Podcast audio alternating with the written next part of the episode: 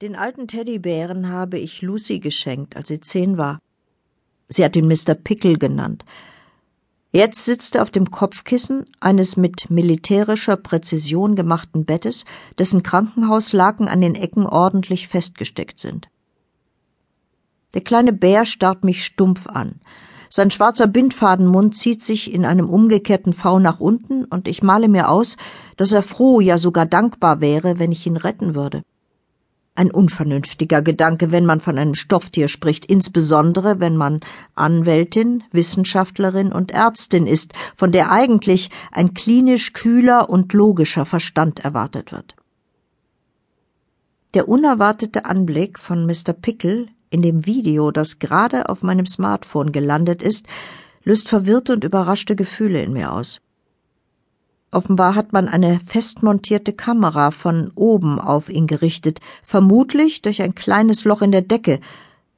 Ich kann seine weichen Fußsohlen aus Stoff ausmachen, das leicht gelockte olivengrüne Mohairfell, die schwarzen Pupillen seiner bernsteinfarbenen Glasaugen, den gelben Steifknopf im Ohr.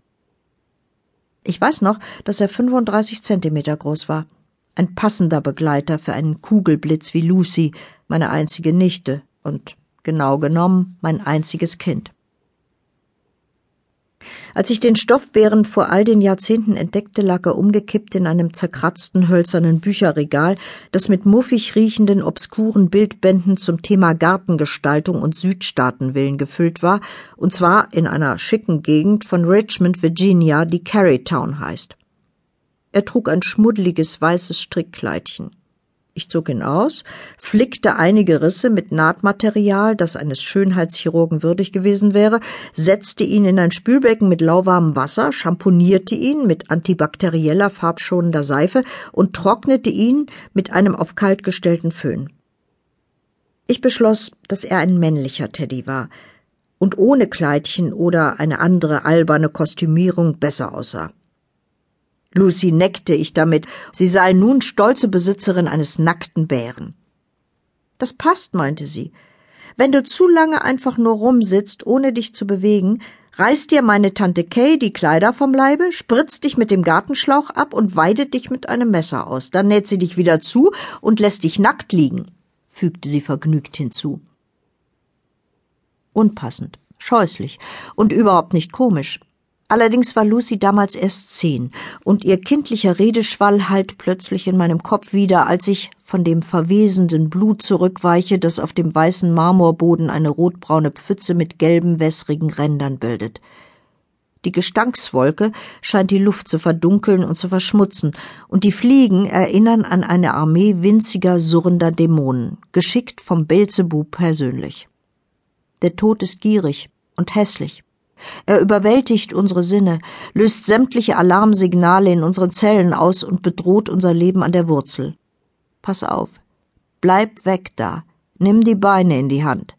Vielleicht bist du als Nächste dran. Wir sind darauf geeicht, Leichen als widerlich und abstoßend zu empfinden.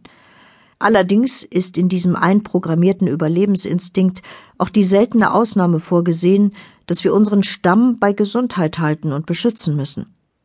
Einige Auserwählte unter uns lassen sich vom Grauen nicht anfechten. Nein, es zieht uns sogar an, fasziniert uns und weckt unsere Neugier, und das ist gut so.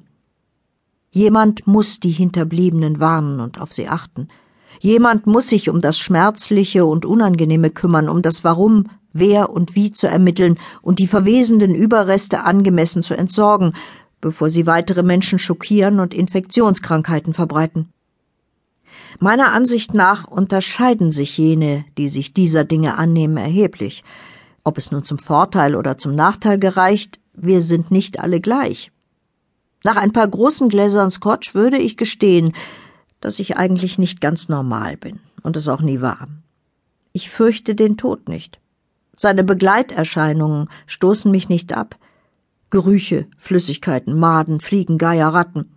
Sie tragen etwas zur Wahrheitsfindung bei. Ich suche, und es ist wichtig, dass ich das Leben, das dem von mir untersuchten Tod vorausging, erkenne, sicherstelle und respektiere. Kurz gesagt, nehme ich keinen Anstoß an dem, was die meisten Menschen als verstörend und ekelhaft empfinden. Allerdings hat das